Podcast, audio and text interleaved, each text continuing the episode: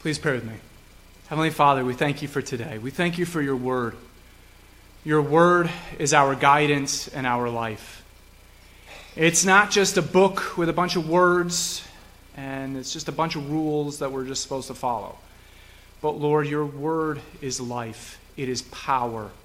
It is what moves in us. It is what moves us. It is what changes us and transforms us and helps us to get rid of our fear and our anxiety.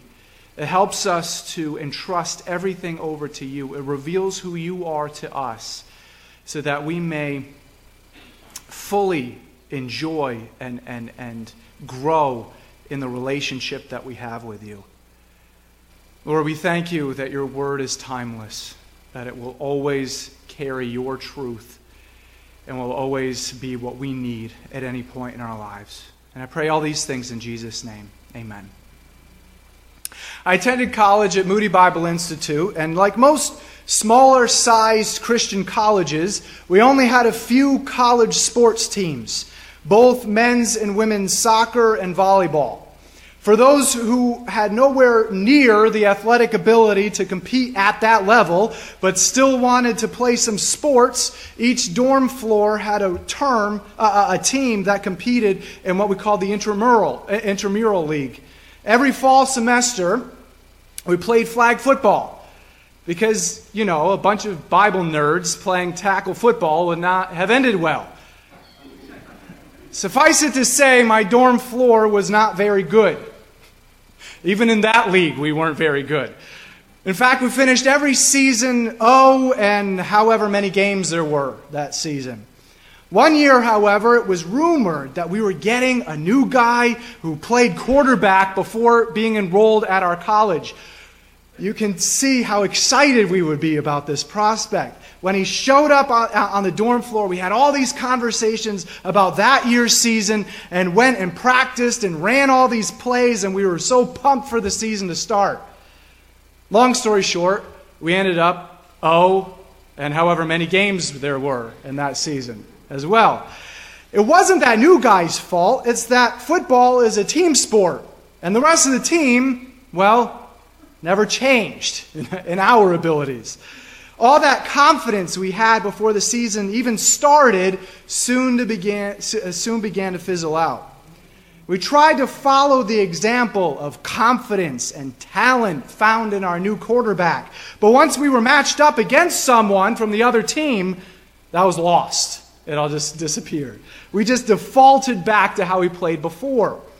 This morning, we're continuing on in the same passage we started out with last week. The Apostle Paul is writing to a church where at least a portion of that church had started out with the confidence of following the example of Paul as Paul followed the example of Jesus. But once something came to shake them up in that confidence, they started to fall back in their faith. Paul is telling these believers in Jesus who made up the church in this ancient city of Thessalonica, listen, if you've forgotten how you're supposed to live in the confidence of your faith and trusting God with things in your life, just remember how I acted when I was with you. I'm not giving you my example because I think I'm such a good person. I'm giving you my example because I'm striving to live the way that Jesus lived. We talked about that foundational mindset last week when we talked about how we as Bible-believing Christians are to interact with highly controversial and politicized social issues. If you're at all interested in that discussion of a couple of hot-button topic, uh, political issues and what the Bible says in explaining them to us, that message is up on our website and podcast platforms. In short, Jesus held to what he knew God's Word said, but he confidently, gently, and calmly related it to people who held different beliefs than him. We are to follow Jesus' example in that foundational mindset, not only with hot-button social issues, but with any and every topic, with the utmost goal of sharing the gospel in a loving way. That is our utmost goal, not to win any sort of argument, but to share the gospel of Jesus in a loving way. And not only that, we we follow Jesus' example as Hannah did today in being baptized. Baptism is that public declaration of that personal commitment we've made with God in accepting Jesus' salvation on our behalf. A representation of dying to how we lived before and following our sinful desires and living our new life in the power of that indwelling Holy Spirit. As we look at the specific context to which Paul is writing to the Thessalonian believers, or believers in our passage this morning, we'll see once again how we are to follow Jesus' example with the way that we live our lives.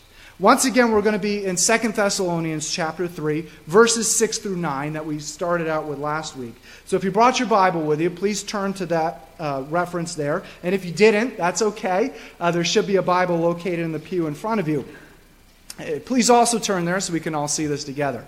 And as you're turning to this passage here, it's in the New Testament. If you have no idea where Second Thessalonians is, you can look it up in the table of contents. There's no shame in that. It's in the New Testament. We're going to be in chapter three, verses six through nine. And as you're turning there, I want to briefly go over the background of the context that Paul is writing in connection to. So that's what we'll do first, the background. So we're going to pull up this map here. Thessalonica was an ancient port city right over here, in the region of Macedonia, a region within the Roman Empire known as Macedonia. Because of Thessalonica's loyalty to a Roman emperor in his wars, they were granted special status within the empire. While they were still technically part of the Roman Empire, Thessalonica was ruled by its own city council. In addition, there were no Roman troops stationed within the city. So in other words, Thessalonica pretty much enjoyed the government of a self-governed city-state. That was a pretty special thing back in those days. These city officials' worst nightmare was any whiff of social unrest for fear that Rome would deem that the city council could not control their city and rescind that special status. Put Roman troops in there and rescind that special status. Now keep that cultural context of this city in mind. Paul, along with his missionary companions Silas and Timothy, entered Thessalonica around fifty A D while on Paul's second missionary journey. Now what is especially pertinent to our message this morning is that back in this time period, there were traveling philosophers who were drawn to these major cities where they would spout off some nice-sounding sayings, bend more affluent ears, and then hold their hands out for donations. Paul wanted anyone he came in contact with, no matter where it was, to know that while his life's work was sharing the good news of salvation from sin found in Jesus, he was not anything like these traveling philosophers. Paul didn't want anything from them. Paul wanted nothing to come in between someone believing in the gospel except for the gospel itself. He didn't want any other walls put up. He didn't want any other obstacles that anybody had to jump over, come to grips with in their mind before they even started listening to Paul.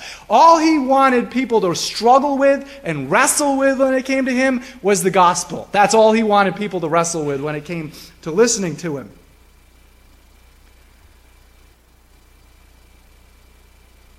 So one visibly huge thing that Paul could do to disconnect himself from this idea that someone might already have of him, of just walking around, saying some nice things, and holding his hands out for donations, was to get right to work with his hands. That was, that was the biggest thing that he could do. He wanted to show anyone that he was eager to share the gospel with, that he was also hardworking and was deserving of them listening to what he had to say.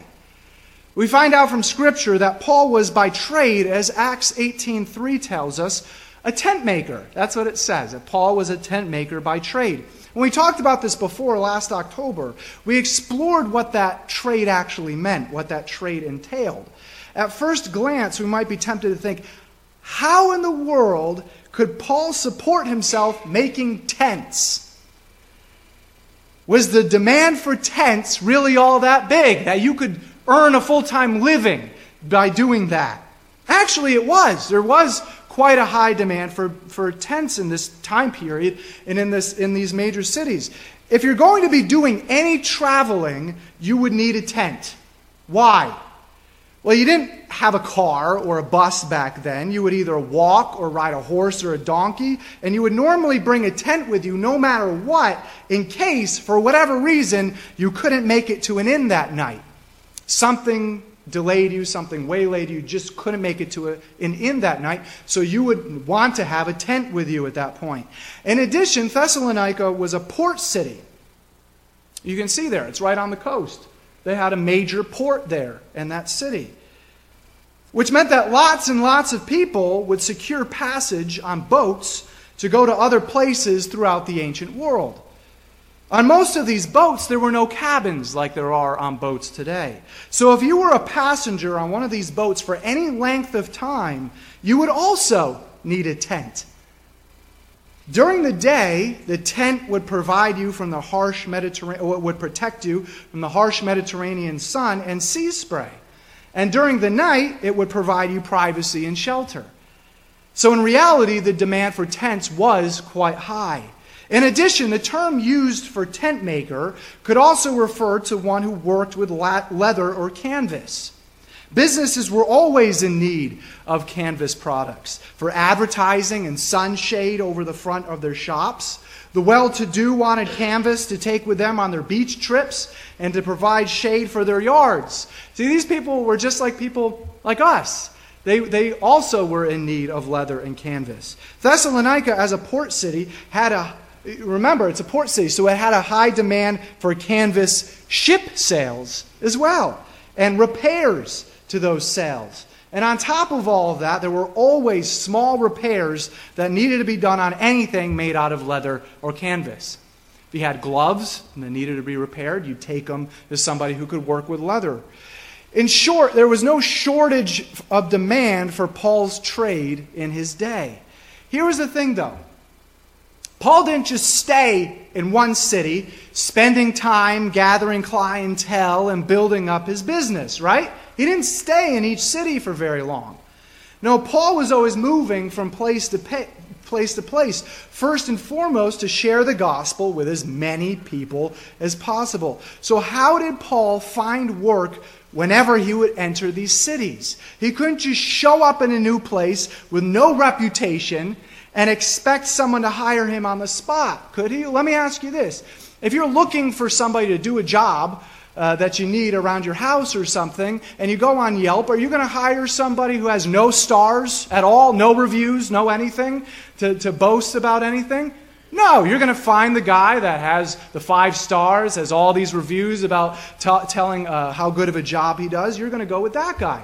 So Paul couldn't just waltz into any city and say, I'm a tent maker, come buy my stuff. And it, it, what he would do is this. Back in this time period, artisans did not have anywhere near the fierce competition that there is today in our country.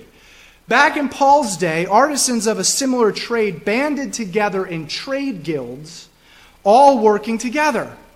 The trade guild would sell their wares in a shop along a busy street, and the workers that worked in that trade guild would earn a daily wage. So upon entering a city like Thessalonica, Paul probably went and sought out the local leatherworking trade guild and got a job there, earning a daily wage. Whether or not Paul learned this trade while he was being trained by the great Pharisee Gamal, uh, Gam, uh, Gamaliel, after his father sent him off to Jerusalem around the age ten, we don't know. What we do know, however, is that Paul picked a trade that would offer him the most reliable work as well as the most portable. Leather workers only needed to travel with a few small hand tools, a couple of knives to cut the leather, and a needle and thread to sew pieces of leather together. That's all they would need. In short, as one biblical scholar pointed out, and I quote, Paul had chosen to arm himself with a skill that virtually guaranteed him jobs on every road he walked and on every sea he sailed. When would Paul have the time to share the gospel with anyone? There's, a, there's another question, let alone teach those he led to Jesus about their new faith. Now, perhaps, as one biblical scholar pointed out, Paul went to work at the trade guild early in the morning, and then went and told and taught people about Jesus and the Christian faith in the daytime and early evening, then went back to the trade guild and worked long into the night. It's a long day, isn't it? Not only did Paul want to show the Thessalonians that he did not want anything financially from them, but he wanted to show them that he was no slacker. He worked, and he worked hard. Working with leather and making anything from tents to awnings to boat sails was not easy at all. One worked for long hours, bent over a workbench, slicing and sewing pieces of leather together that ranged from large awnings to small repairs. Perhaps Silas and Timothy followed suit and worked the same trade as Paul. Now, why did I go through all of this? Because that's what brings us to our next point. So we have the background. I had to set all of that up for you to get to our next point here, the basis of what he then says to them. Keeping all of what we just talked about in mind, let's go to our passage. Chapter three, verses six through nine. Now we command you, brethren, in the name of our Lord Jesus Christ, that you keep away from every brother who leads an unruly life, and not according to the tradition which you received from us. For you yourselves know how you ought to follow our example, because we did not act in an undisciplined manner among you, nor did we eat anyone's bread without paying for it, but with labor and hardship we kept working night and day, so that we would not be a burden to any of you, not because we do not have the right to, to, to, to this, but in order to offer ourselves as a model for you, so that you would follow our example. What's Paul getting at here? What does he mean by unruly in, in verse six there? The word used here for unruly could mean disorderly or that of breaking military rank. But here in this context, especially in how Paul refers to himself, the word most likely refers to someone who is idle and isn't doing anything productive with their time. In that way, Paul is refer- the people Paul is referring to are living insubordinate to the Word of God, and in a military sense are breaking rank because they're living in an undisciplined way, and therefore are living fruitless and unproductive lives. Well, who is Paul referring to here when he says stay away from them? Remember how I told you that the, to, to keep the government and culture of Thessalonica in, in, in mind. Did you already forget that already? You, already ha- you still have that in mind? Okay. The city had special status with Rome, and any social unrest would jeopardize that special status. We all remember that? We find out from Acts seventeen that when Paul entered Thessalonica, most likely right before or right after, he and, and Silas Uh, sought out the local Thessalonian leatherworking guild, they went and found the local Jewish synagogue. There they started telling the Jewish people gathered there about the Jewish Messiah named Jesus, who had fulfilled all of the prophecies given about the Messiah and had paid the penalty for their sin and complete inability to follow the Jewish law by dying and rising again from the dead. We read exactly this in Acts seventeen, two through three. As was Paul's custom, he went to the synagogue service, and for three Sabbaths in a row, he used the scriptures to reason with the people. He explained the prophecies and proved that the Messiah must suffer and rise from the dead. He said, "This Jesus I'm telling you about is that Messiah." Here was the problem. A lot of those who started listening to Paul and giving their lives to following this Jesus as the Messiah, along with those of Gentile background, were prominent people, not only within that synagogue, but within the city also. We read some of the Jews who listened were persuaded and joined Paul and Silas, along with many God-fearing Greek men and quite a few prominent women. And like so many unfortunate human responses, those who made up the local synagogue became very jealous of this new movement of Christianity brought to their city by this noob who just showed up out of nowhere to seemingly steal away all their prominent members. And so some of the Jews were jealous, so they gathered some troublemakers from the, riot, uh, the marketplace to form a mob and start a riot. They attacked the home of Jason, searching for Paul and Silas so they could drag them out to the crowd. Not finding them there, they dragged out Jason and some of the other believers instead and took them before the city council. Remember what goal that city council wants to keep in at the, as their topmost priority. The synagogue leaders and the troublemakers accused these believers in Jesus, members of this new movement led by Paul. They are all guilty of treason against Caesar, for they profess allegiance to another king named Jesus. Now you can see why what this would start doing in the city council members' minds, can't you? You can see the fear that would start uh, happening in their minds. The result was this, quite understandable, given the civil government, the civil environment there. The people of the city, as well as the city council, were thrown into turmoil by these reports. The city council demanded that these Thessalonian believers in Jesus post bail, and only then were they released. Thankfully, Paul, Silas, and Timothy were able to escape to the neighboring town of Berea. But what was so difficult about that flight was that the Thessalonian church was now without Paul, right? They were without their apostolic authority. There were elders that had been established over the church there, but Paul's authority wasn't there. Now, I reviewed what had happened in Thessalonica while Paul was there for an important reason. It was scary and difficult to be a Christian in ancient Thessalonica, wasn't it? Okay. It was scary and difficult to be a Christian in ancient Thessalonica. There were no lawyers to stand up for their rights. Their closest religious relatives, the Jewish synagogue members, were the ones to incite this persecution against them. Even the city council was actively in opposition to them. These Thessalonian Christians' jobs, families, and even lives were at stake because of this persecution of their faith. Now, combine that with an inaccurate understanding of end times events that Paul had partially been able to explain to them before he had to flee for his life, that they as believers were doomed to go through and were currently in the midst of horrible apocalyptic events. A portion of the church, in response, quit their jobs, and some even uprooted their families from their communities, abandoned the rest of their brothers and sisters in their faith, and headed for the hills because they thought to themselves, what's the point of any of it anymore? I recounted the picture of the intensity of the persecution against members of that church because I wanted us to see that any one of us may very well have done the same thing. If we were in that same place, we had the same incomplete and inaccurate information, we may have done the same exact thing. We're people just like them.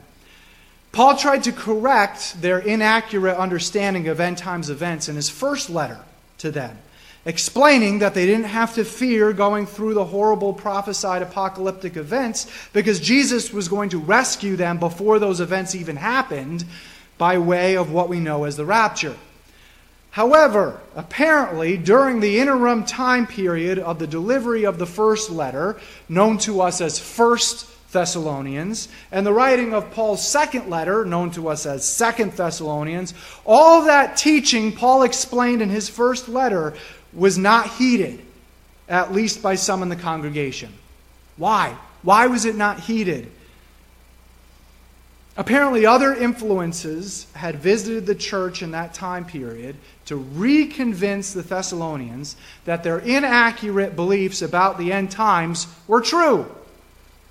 Because of this, Paul's words in his first letter to them were refused to be listened to. In other words, nothing had changed. Nothing had changed with this portion of the Thessalonian church. And between First Thessalonians and now Second Thessalonians, they still hadn't gone back to their earthly jobs. They were still living disturbed lives, living in a frantic state of unsettledness. They still didn't think there was a point to working an earthly job in light of the apocalypse. I can see how fear would play a part in that, and that's why I laid out all the background of persecution. But here was the bigger problem that Paul is addressing here. As one, as, as one, as pointed out by one biblical scholar, these church members were not only disrupting the lives of those believers who were trying to work hard and lead peaceful earthly lives, but they were they turned around and expected those same believers to provide financially for them as well. And you can see the tension and the disruption in the church. You can see how disruptive that would be to the life of the church and the unity of the church, can't you? Paul is essentially admonishing that portion of the church by saying, you're not going back to work out of fear of what will happen to you? Do you think my life was a cakewalk when I was living and working among you? I killed myself day and night so that you saw I wanted nothing from you except for you to listen to my salvation, my message of salvation in Jesus. I did that for as an example for you, that no matter how difficult it was and how much I may have been concerned about impending persecution, I still worked hard because that was how important the gospel was to me and for you to hear it. Now, at least some of you are taking the reputation for the gospel that I worked so hard to establish it, and you're tarnishing it by creating disruption and disunity within the church. According to one biblical scholar, because these believers would not heed Paul's teaching in his first letter to them, and were causing further damage to the reputation of the gospel and the unity of the church, Paul asserts a sterner form of church discipline towards this group of people. In verse six, and he'll, he'll get further into this later on in the letter, but in verse six, he tells the other members of the church to not have anything to do with this disrupting group, to not have anything to do with them. We'll, like I said, we'll get more into the specifics of this later on. But for now, Paul wants the church to know that he means business. He's not fooling around here. That's how much the unity of the church means to him. He didn't work as hard as he did for others in the church to smear the reputation of the gospel or the church. In fact, rather, he wants the church as a whole to follow his example of hard work for the kingdom of God.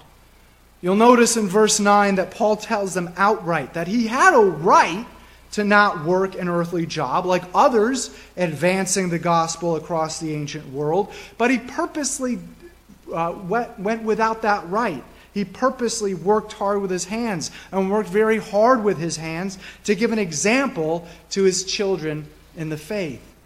Paul already generally commended the whole church for following his example because he followed Jesus' example.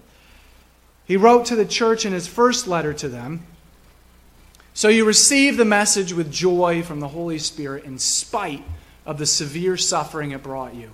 In this way you imitated both us and the Lord." Paul followed the example of Jesus, that no matter how much physical or spiritual pain it brought him, he was going to work hard as best as he knew how to spread the message of Jesus' truth and love. He then emulated Jesus' example to the Thessalonian believers. We have the same call to follow Paul's example as he followed Jesus' example. If we can work, we should work hard to be good representatives of Jesus.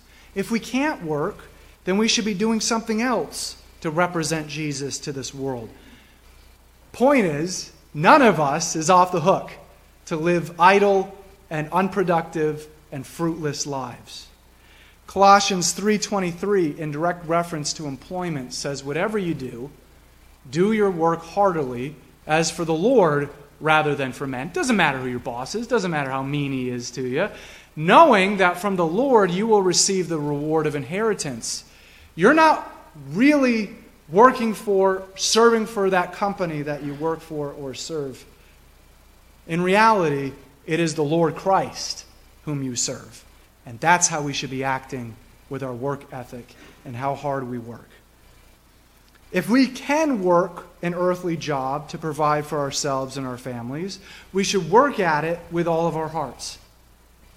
We should be seen by those we work with as the hardest working employees at that job, because it doesn't matter who the boss is, how unfair the job is, or how little the pay is. As disciples of Jesus, we're not working for any of those things, ultimately. In reality, we're only working for Jesus, and that is then seen in our level of work, attitude, and ethics in that workplace.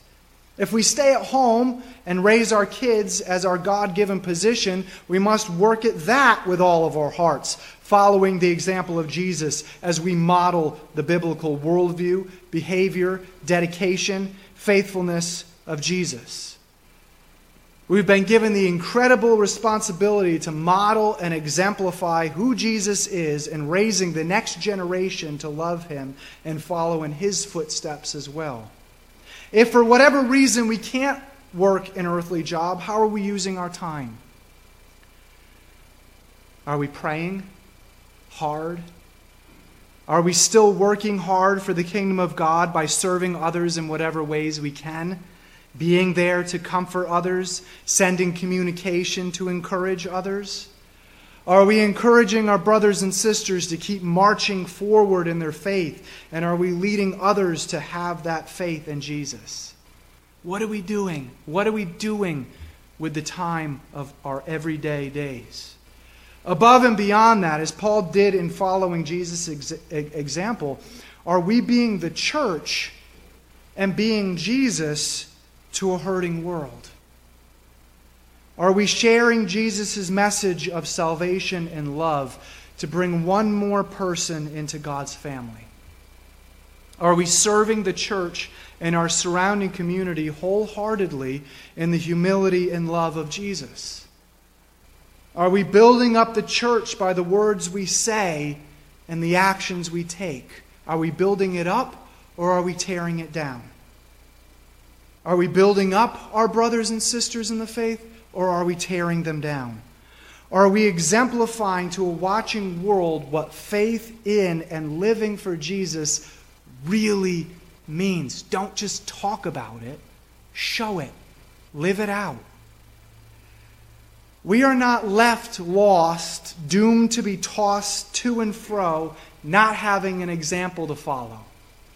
We have been given the ultimate example of Jesus, as well as the examples of all those who sought to live their lives for him. We are no better than the Thessalonians. We're people just like them.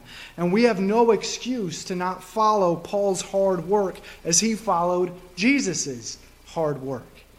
Let us show each other in this world what it really means to faithfully follow Jesus by working hard as his representatives, building his kingdom right here and right now. Let's pray. Heavenly Father, we thank you for your word. We thank you that it pulls no punches. Paul didn't beat around the bush. He was straight. He told it straight. Lord, I pray that we would take these words to heart, that we would use the minutes of every day that you have given to us to build up your kingdom, to lead productive and fruitful lives as your representatives, both to our brothers and sisters and building each other up, but also to a hurting world. Lord, we pray that you would empower us to repent of what needs to be repented of, and that you would empower us to live the lives that you have called us to, to be good representatives of you. We pray all these things in Jesus' name. Amen. Please stand with me as we close out our worship time this morning.